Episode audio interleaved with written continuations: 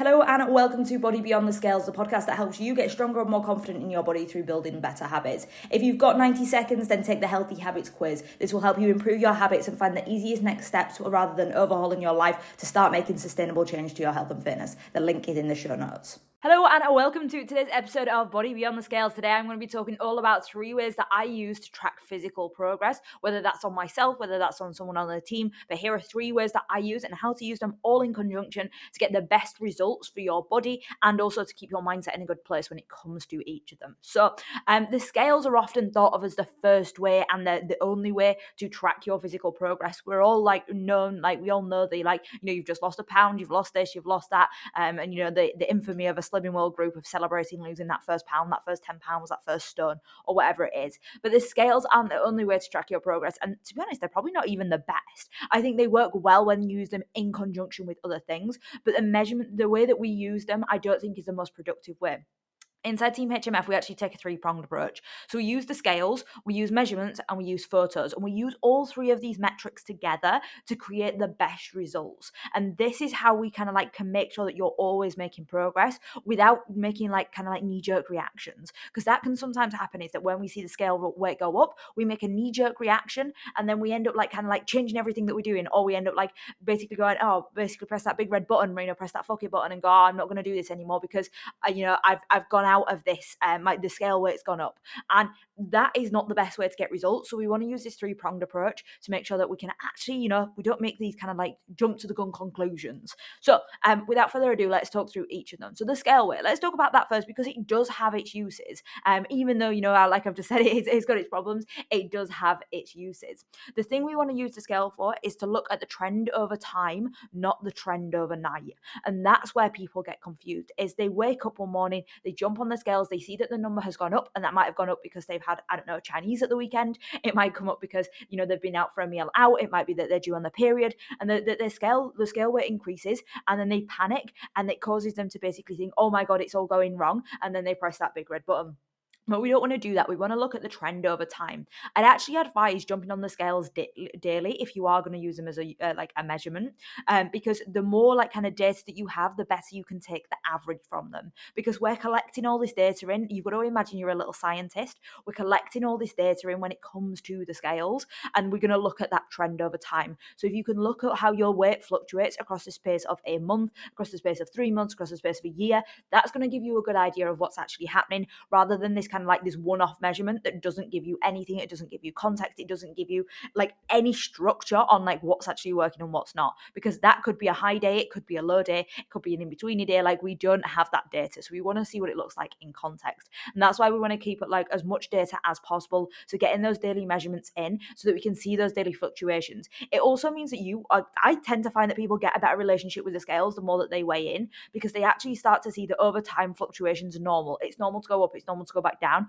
We're looking to see what happens with the pattern. Is that line going down? Is that line going like, is it staying roundabout at that maintenance? Or is that line going up? That's the pitch that we're after painting and that's the scales. The next thing that we can use is measurements. Now, measurements, that's using your little tape measure, you know, like the old sewing ones, like those ones. You can pop it around your waist, your hips, your thighs, your chest, your arms, and all of these will give you really good measurements and it will give you a good idea of kind of like where, like basically where you're holding on to the most body fat right now.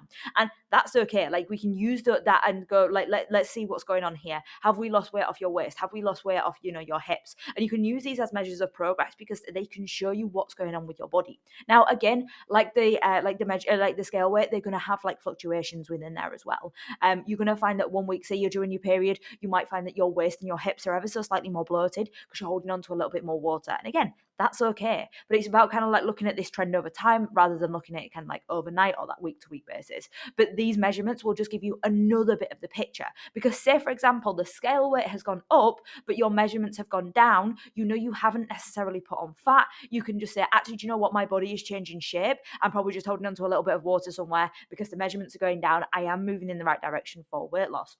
And that's what they're really, really useful for. They provide that kind of like secondary measurement to go, what's going on there? And they provide a little bit more of a picture, a bit more of like context, basically. Um, if we look at areas like your waist, your hips, your thighs, your chest, and your arms, this is where women tend to hold on to body fat as well. So look for changes in these areas because if you're trying to lose fat, it, chances are it's going to come from one of these places. So have a look there. Now, we can't spot reduce fat, so you can't just do 100 sit ups and hope that you'll lose your stomach. That's not how it works. We want to just make sure that we're consistently time, like doing everything, we're sticking to that calorie deficit and we're being consistent with that movement. And that will help you, you know, your body shape change. We can then use that and just go, right, okay, measurements, we can see that the waist has gone down. And then again, if the scale weight doesn't go down, it doesn't matter. You've got the measurements there telling you a little bit more of the story. They're giving you a bit more information, building a bit of a bigger picture.